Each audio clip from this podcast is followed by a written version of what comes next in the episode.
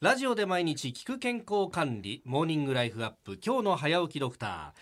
今週は東京都医師会理事で門前仲町にあります魚住整形外科院長魚住葵さんをお迎えしております。腰痛について昨日も伺いましたけれどもまあ腰痛もいろいろある中で厄介だなと思うのがぎっくり腰でして。いやよく聞きますよね。あのうちの会社今リニューアルの工事やってるんですけど、うん。その関係で荷物を右から左に移さなきゃなんないって言ってみんな重い荷物を運ぶんですよ。そうするとねあやっちゃったみたいな人が必ず出るんですけど先生これぎっくり腰って病気の名前なんですか？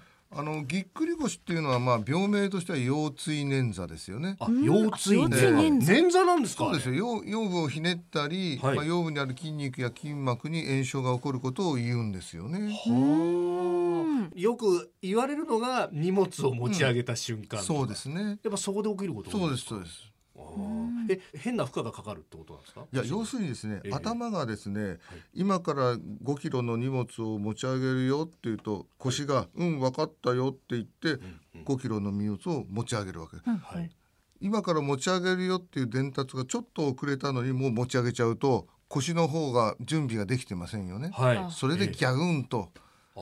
ぎっくり腰になるというふうに言われてますよね。あ。そうなんうですか、ん、へえ伝達がちょっと遅れるんですね。へえ。えということは先生今から荷物を持ち上げるぞってうん。思ってから一呼吸置いて持てば予防になるってことですか？まあそうですよね。あそうだけですどだけどそんなことしなくても皆さうんん。荷物持ったって毎日ぎっくり腰にならないじゃないですそうか。ですね。だから当然いつものようにパッと持つわけですよ。うん。でも睡眠不足とかあいわゆる酒の飲み過ぎとかそういうのはい。でちょっと疲れてる時に伝達の速度が0.0何秒遅れるとギャオンとなるわけですね。あ。ーじゃあその普段から荷物をこう持ち上げてる例えば運送会社の人とかでも、こうコンディションが悪いとなっちゃうと。そうですね。同じ重さの荷物を持ち上げた時でもええ。なる時とならない時があるというのはそういうふうな原因があると言われてますよね。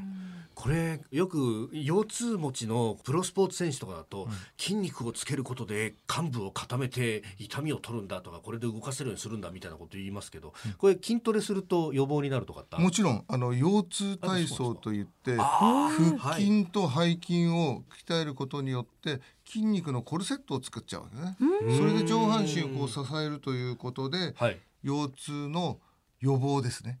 にはなりますよね。じゃあ適切な運動っていうのはかなり重要。もちろん。あとこれまあそういったねぎっくり腰になっちゃったよって腰が痛いんだって先生のところ来るとあの診断としてはやっぱレントゲン取ったりとかそういうことやるんですか？もちろん。除外診断をしなきゃいけないですからね。うん。ここも除外診断。やはり。例えば病名がオーバーラップしてる場合だってあるわけですよね。あ一つのもんじゃなくてうん。二つ三つ重なってるという,、物騒な話ですけど、はい。骨にがんが転移しててその人がぎっくり腰になることもありますよね。ん。ぎっくり腰は治ったけど、はい。がんが全身転移して手遅れになっちゃったよなんて、それはダメですよね医者として。俺はそうですよ。あの要するによく言うんですがあの、病気を治すえそれじゃなくて患者を治す要するに病気を見るんじゃなくて患者を見なきゃいけないって言うんですね。えそのそのドクターは要するにぎっくり腰だけを見てたんですね。そそうじゃなくてその患者を見なきゃいけないんですよね。か。そうすると患者さんが「いやぎっくり腰になっちゃったよ」って来てもそれだけじゃないところを見ると。そう。オーバーラップがあるかもしれませんしね。うーん。なるほど。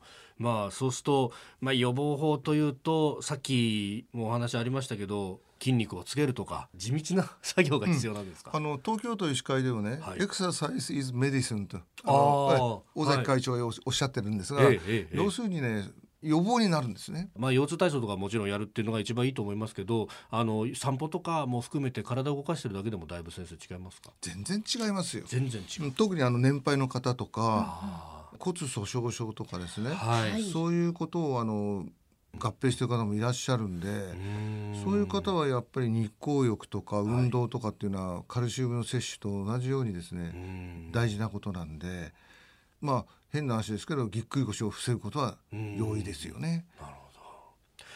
えー、魚住整形外科院長魚住葵さんでした先生明日もよろしくお願いしますお願いしますお願いします